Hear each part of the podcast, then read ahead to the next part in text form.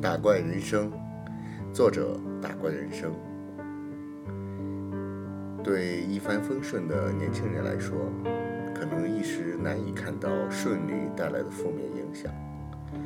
一路绿灯，只会看到前方的路呼啸而过，看不到芸芸众生缓慢前行的苦涩。学过很多知识，读过很多人的经验，可是如果自己没有疼过，就不会拥有一种危险逼近时的知觉。若没有遭遇过烂项目，就不会切身体会到个体努力在环境中的无力，便会犹豫万分，舍不得丢掉鸡肋，因为血液里没有被鸡肋吞噬的可怕记忆。节选自《找对梯子》，没有你够不到的人生。